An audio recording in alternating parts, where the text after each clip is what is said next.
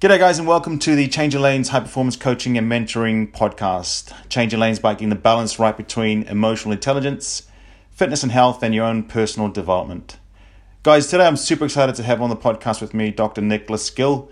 Uh, he is a professional strength and conditioning coach and consultant um, who has been in the industry for a very, very long time, working with different codes, but more famously with the, the All Blacks from New Zealand uh, for over 11 years, and that um, that includes two World Cups and a probably a few bit more now. 120 wins to your name there, Nick. So, um, welcome to the podcast. Thank you. Thanks for having me.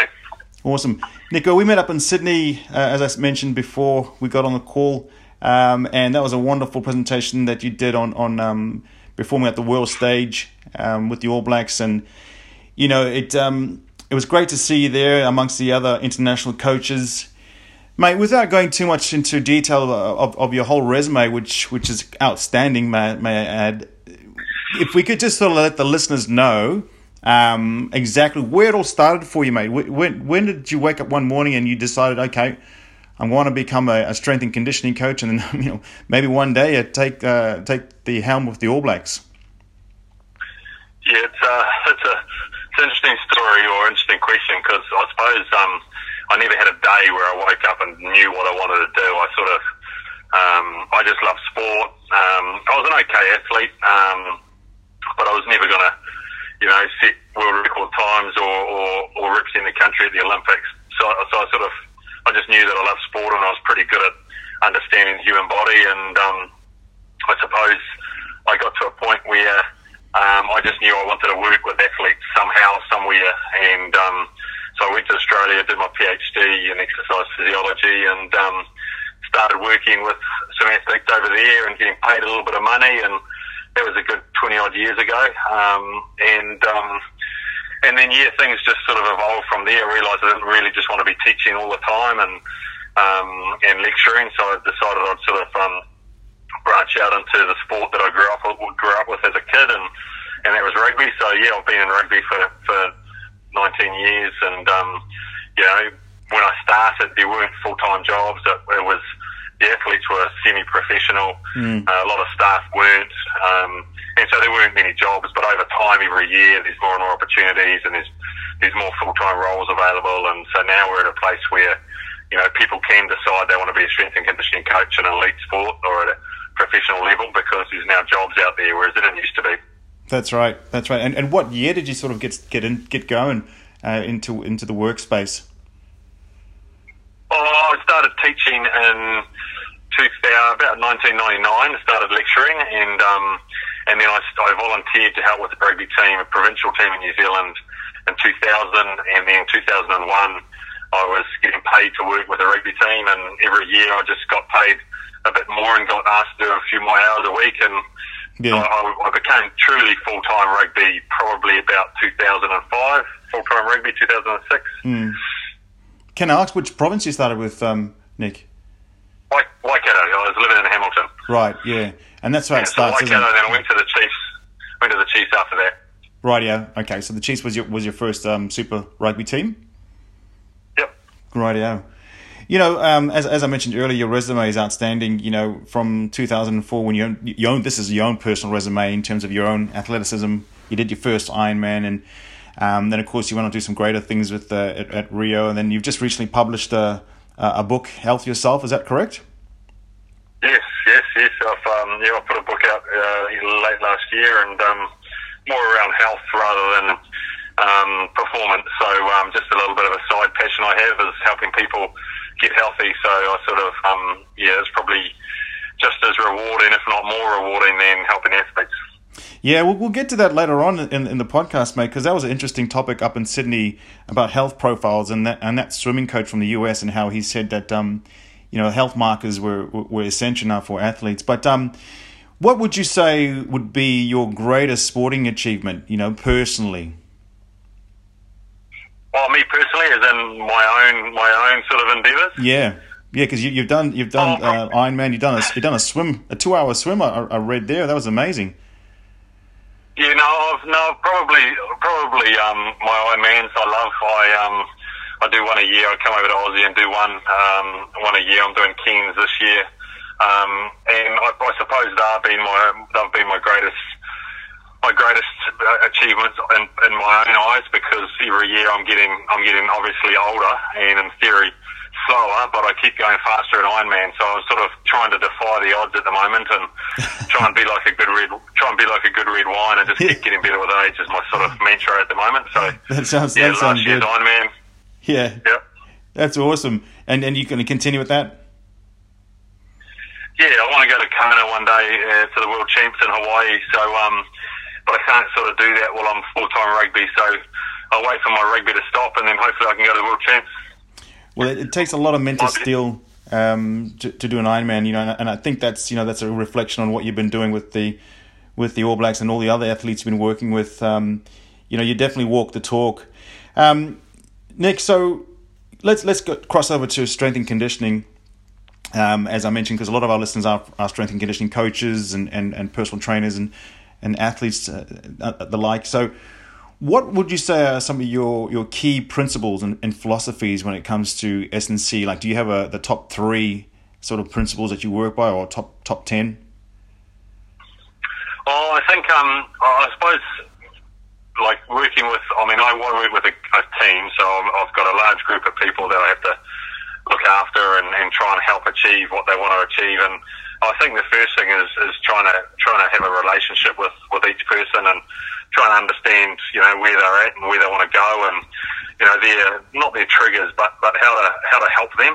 Um, you know everyone every athlete's different every every person's different so I think understanding the person is really really important. Um, you know and then you know what you're forming is typically you're forming a, you're trying to form a collaboration where I suppose you, you know, I've got my thoughts and ideas about what I want you to do, but but you know, I'm not in your body, so so so I need to be able to communicate with the athlete to sort of understand, you know, what what he or she is thinking as well. Um, you know, and I, I so I think there is an element of, of of collaboration, and then and then the third thing is just that, you know, every individual, their injury history, their performance profile, their strengths, their weaknesses, um, all those things are vital to put together complete physical performance plan. So, you know, understand the athlete, form a collaborative relationship if, if possible, um, and then treat every individual like uh, they are indeed, you know, an n equals one. Right. Got it. Excellent. Thank you. You mentioned that up at, at the seminar as well. Um, now, you, you talk a bit about um, the blueprint uh, in S&C. Now, you know, my, being a S&C coach myself, I definitely run with a blueprint. Um, and then, of course, I tailor it, as you said, uh, to the athlete. And, um, you know, you you go on to say that and, and how you sort of familiarize, familiarize yourself with repetition, and repetition produces intensity. And then intensity then will, will bring results. Could you explain that that that uh, that that phrase a little bit more uh, when you talk about familiarity, repetition, and that and that produces uh, results? Know, I suppose it's um, I suppose it's like uh, um, a, a good a good example could be that you know we have an athlete that we're trying to improve their running ability, um, and let's say we're trying to improve two kilometre time trial time. Um, you know, there's a skill in learning how to run fast for two minutes. You know, it's called pacing, and it's called um, it's called familiarity of, of, of when to go hard or when to save how much for the for the strong finish home. Um, you know, if you were trying to get someone to run 2k faster and you kept every week changing what that athlete was doing, then you know that that that that lack of awareness of, of what's required and how hard they can push um, won't be there, um, or when to push.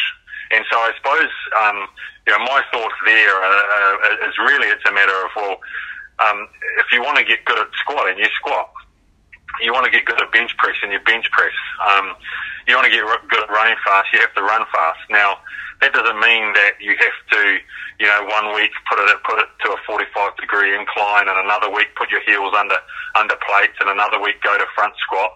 You know, because you get no chance to actually ingrain the motor pattern and get good at the movement. And so, it's really about that's that's really the concept. I'm not saying you don't change exercise selection or or your big rocks, but um, too many people change them too often, in my opinion. Um, and and so you lose a week or two of of progress. um, or possible progress. Now, obviously, you know there are a few exceptions to this rule. You know, if you've got young athletes, they'll they'll improve in anything, and you want to throw everything at them so they can experience different movement planes and things like that. But but if you're trying to maintain some levels of strength and power because you're trying to become a better rugby player, um, then you don't need to be chasing um, huge shifts every week and, in, in strength and power. Um, you know, being really good at, at creating strength through the hips and power through triple extension is, is all you need to be able to do. Mm. And then it's a matter of applying it on the field. That's right, yeah. And, and also with juniors, um, as you mentioned earlier, the motor patterns are, are, very different from each for, for them all. And so, you know, that whole, the rep, put them through repetition, repetition, repetition is, is, is also very important. Um, yeah, and I, and I think it's, and it's not just about it bringing intensity, but, um, you know, it actually is way safer. Mm. You know, and, and, and when we talk about the health and health of an athlete, you know, you can't, you can't be a better rugby player or a better rugby league player or a better AFL player if you're always injured and can no longer practice your skill out on the park. So, mm. so you know, the, the gym has to be, or strength and conditioning needs to be part of the performance program, and that you're not trying to just get numbers in the gym. Mm. You're trying to get athletes that can play their play their role in the game um, to the highest ability um, and with the most skill. Um, and you can't achieve that if you're always hurt because you keep changing loading patterns in the gym. Yeah. Yeah, that's right. So, yeah, it's a bit it's a bit like you know when when you're you know you, you give your, your athlete a new exercise and you know you just got to be very mindful whether or not that, that they can adjust to that motor pattern or, or they can get underneath that you know that bar the way you want them to without putting any sort of um duress on them. And I fully understand what you mean there, Nick. Yeah, um, I like. Yeah, uh, no, that's right. I like your quote you you said up there in um, Sydney about it's not how much you do, but how well you do it. And you know, um, you know, you refer back to the, the whole squat movement or just your big your big rocks and, and, and, and again, you know, I have a lot of athletes that um that try to hit PBs and you know, there I get the norms. Uh, you know, I, I, look up all the norms that are, are, required for for the junior, um, you know, wallaby teams or, or, or the women's wallaby uh, women's team, etc. And so, you know, they they look at these norms and they they sort of feel that they need to hit these numbers. Um, but you know, you, you know, you, as you said with your quote, it's not how much you do; it's, it's how well you do it, isn't it? Yeah, and, and I, I, you know, you need to be careful with norms because I think norms are really misleading. Um, mm because you you can have a you can have a um, you can have a prop um, who is technically very very good, um, great at uh, you know his role on the field, um, and hey he's a bit smaller than the average prop and he's not quite as strong as the average prop. Yeah. Um, whereas you could have you could have another prop that's that's bigger and stronger, but can't actually do his role. Mm. And so you know if, if people are chasing numbers, you you end up putting creating a risk of people getting hurt. Um, and chasing a number it could be totally irrelevant for them and where they're at. Um, you know, so I think looking at individuals and where they've come from and where they're trying to get to is really, really important. And you know, each each person is on their own their own sort of um, continuum, so to speak. And and hey, you, you can push really hard to try and squat the same amount as the person next to you. Um, but you don't want to do that at the at the expense of hurting your back. That's right. Um, you know, versus you know, let's just stay healthy, let's lift, let's get strong, let's stay strong, and let's get better at scrummaging. Hundred percent. All right, we're just, we're just going to switch over to um, having a chat about fatigue, fatigue levels. You know that, that there seems to be a lot of um, research around around fatigue. Um, you know, and with, they they say that the All Blacks, you know, almost are, are playing without fatigue. You know, especially in, in the last ten minutes. How do you how do you manage these these loads, these fatigue loads, um, not just with an individual, but as as a collective? More importantly. Yeah, um, interesting question. Um, you know, um, it's what would I say? Um, fatigue is very real in all rugby teams. You know, we we we get tired um, you know, travel wrecks us. Um, 80 minutes of rugby for any player is exhausting at test match level. Um, and, and so really it's a matter of making sure that, you know, that the training, the training, I suppose, uh, balance, the, the, the balance between training stress and recovery um, is really, really important. Right. Uh, you know, it's, it's really easy to train really, really hard and be tired for the weekend. Um, it's just it's just as easy to not do enough training and not have enough fuel in the tank for the weekend because you're not fit enough. So, yeah. so the balance is, is quite quite tricky, especially across across across a squad because you know some guys in a squad are, uh, can play 80 minutes week to week to week to week, and and other guys can't.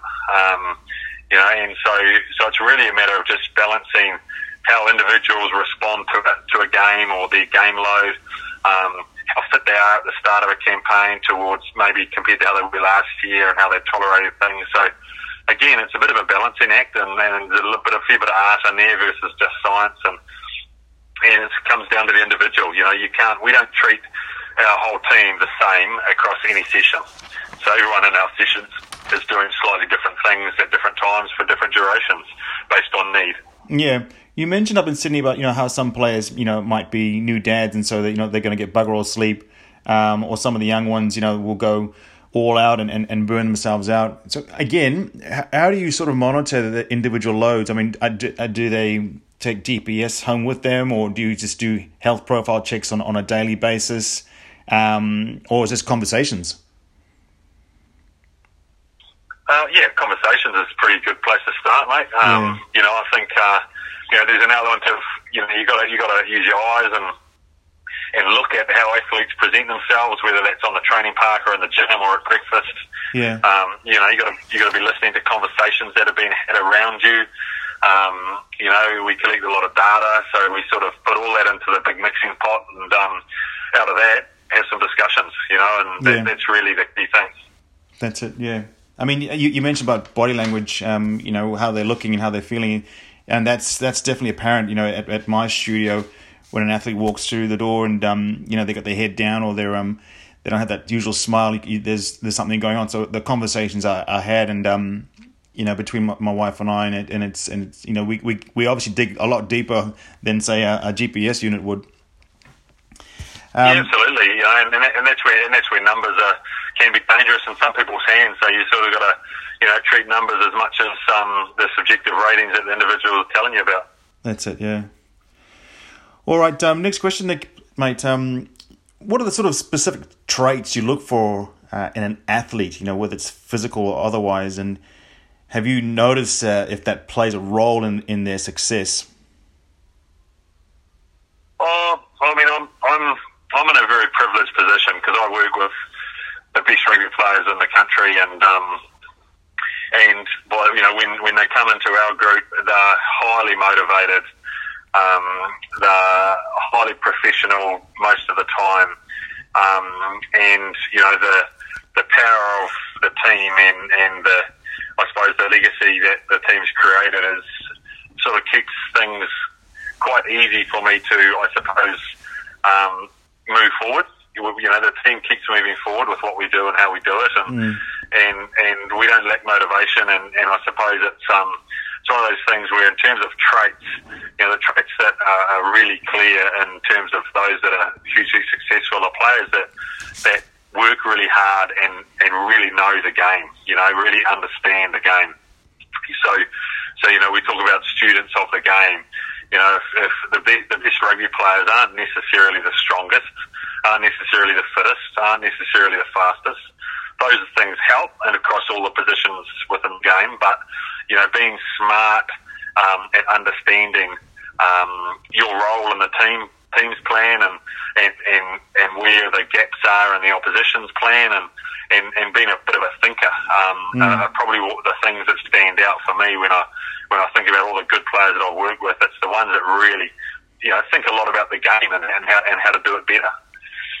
Right. So they're, they're sort of studying it a bit more, and or they're maybe going through video analysis a bit longer, or they're um they just got got an for it, haven't they?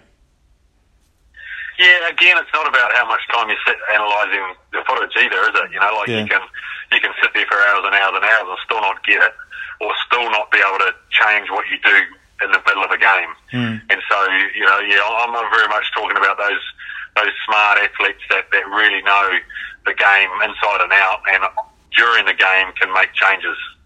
Yeah, right. Oh, that's great.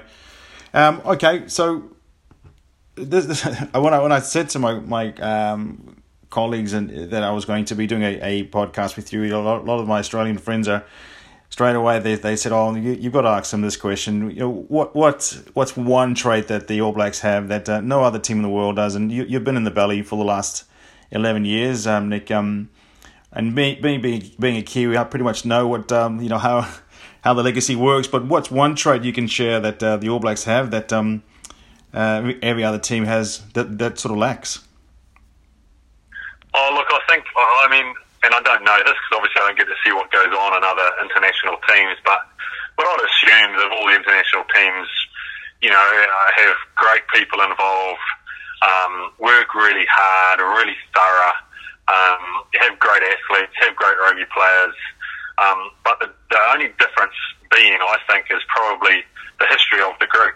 Um, you know, the history of the All Blacks is pretty, it's pretty sensational, and, and no other team has got a history like ours. Um, and you know, I doubt if there will ever be a rugby team that has a history like ours in terms of, you know, long-term success.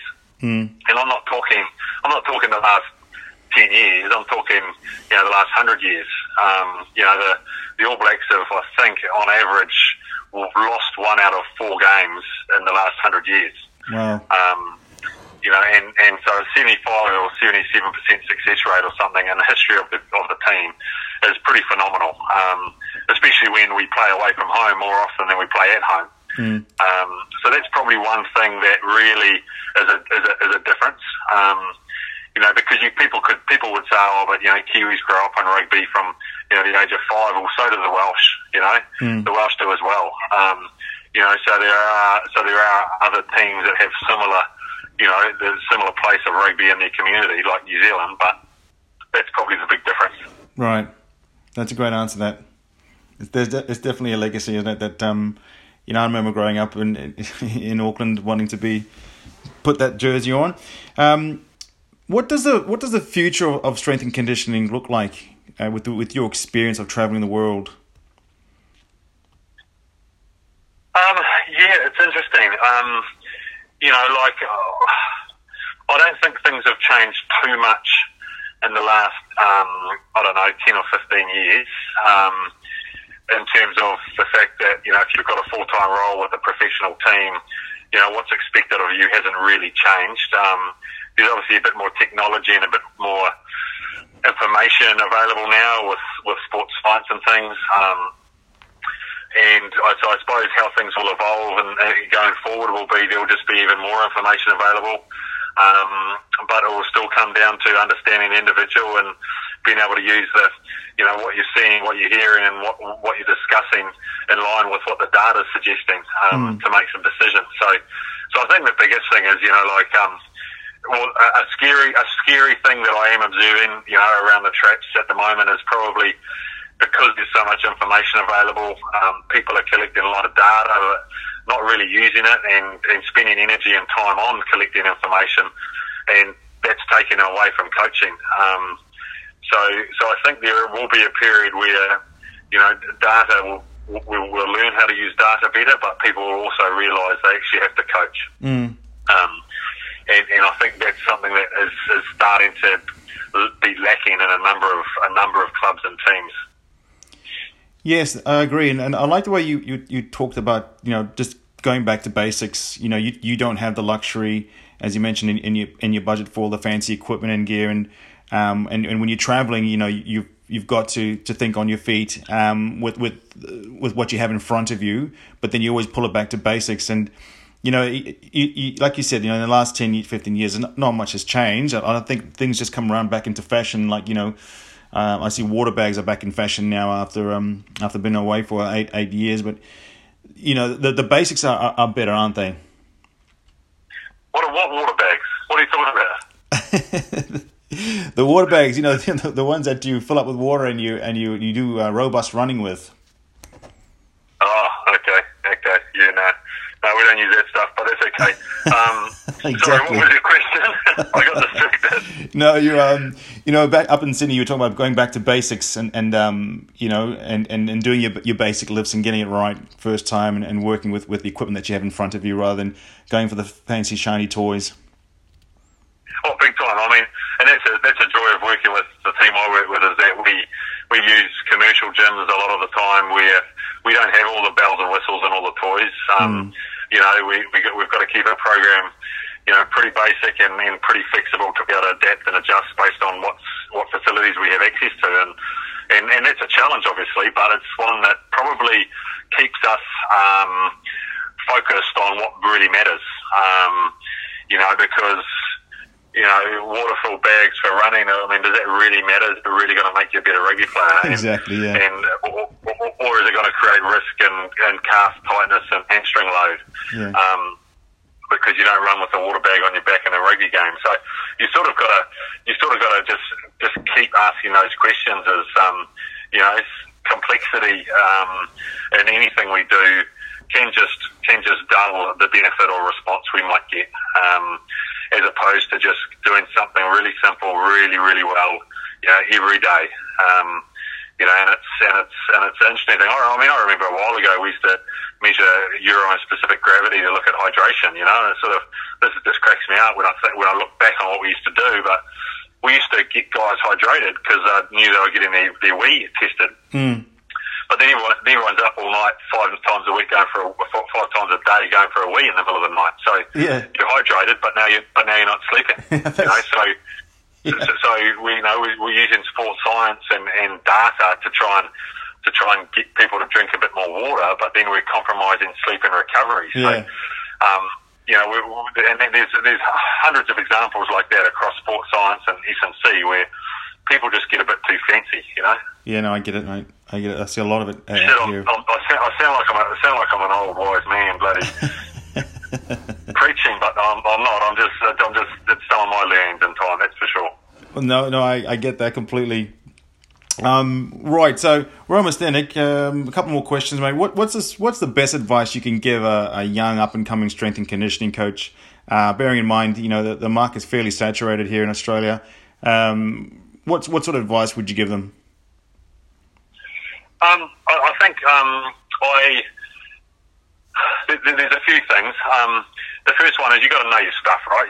Regardless of regardless of anything, you got to know your stuff. You got to you got to know how how to get someone strong, fast, fit, uh, how to rehabilitate an injury, how to prevent injury, how to put it all together to, to, into a, into a week or into a month you know, taking into account all the other things like travel and recovery and team training and work and family life. So, so you've got to sort of know all the details around the specific parts of, of performance and then you've got to be able to put it together. So that's the first thing, know your stuff.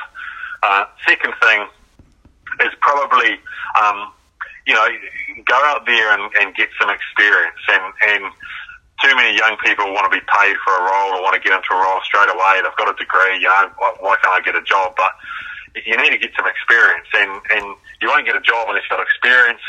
Um, and sometimes it's really hard to get experience because you have none. Um, you know, so so it's really a matter of, of, of just continuing to ask people and teams um, to to shadow them, to have a cup of coffee, to hey, I'll, I'll come and clean your water bottles or, or yeah. whatever, um, mm. and just having an open mind to try and get a foot in the door to get some experience.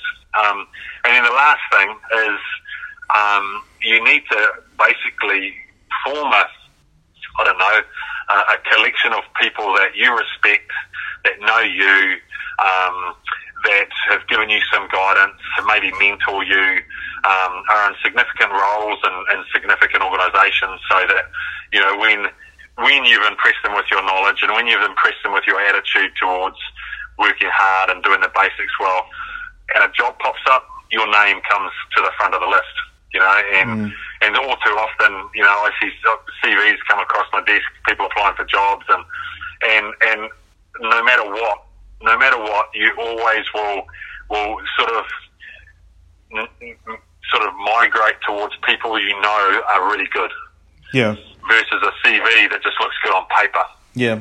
You know, and and so you might have a CV on paper that looks really good, but um, you know, I haven't heard anything about you you know, you're overseas, um, you know, so you might get an interview, but you might be on the back foot straight away because mm. I know this other person who's who's done some stuff with me, and you're better the devil you know than the devil you don't, you know. So, yeah.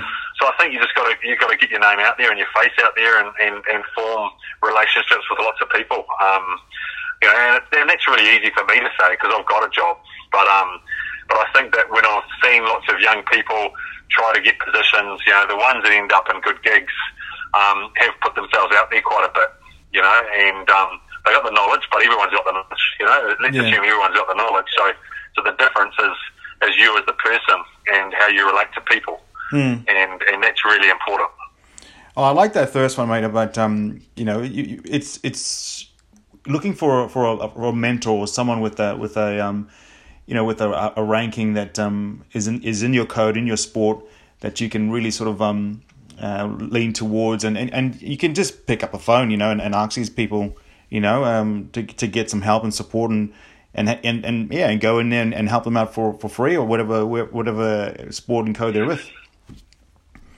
Yeah, and, and, and often like like people come, people want to come and help me with the All Blacks all the time, and I don't let them mm. um, because I, I, it's too important for me to have someone I don't know helping me. Mm. Um, but I don't mind having coffees with people, yeah, you know, sure. and or letting people come and watch a session and and then having a coffee or whatever. So so you know, there's everyone everyone will have different sort of boundaries, I suppose, and you know, but you do remember the people that were really proactive and were really polite and, and actually had good communication skills because, like I said, the, a key part of coaching is actually relationships and yeah. communication with the yeah, athlete. Yeah, so 100%. if you can't do that with, with other S and C coaches, you're, you're pushing shit uphill. Yeah, good. Great advice. Thank you, Nick. All right, mate. Um, last question. What's what's next for uh, for Nick Gill, mate? Are we we uh, we're going into the avocado import export business or kiwi fruit business? What, what's what's happening with you in the future?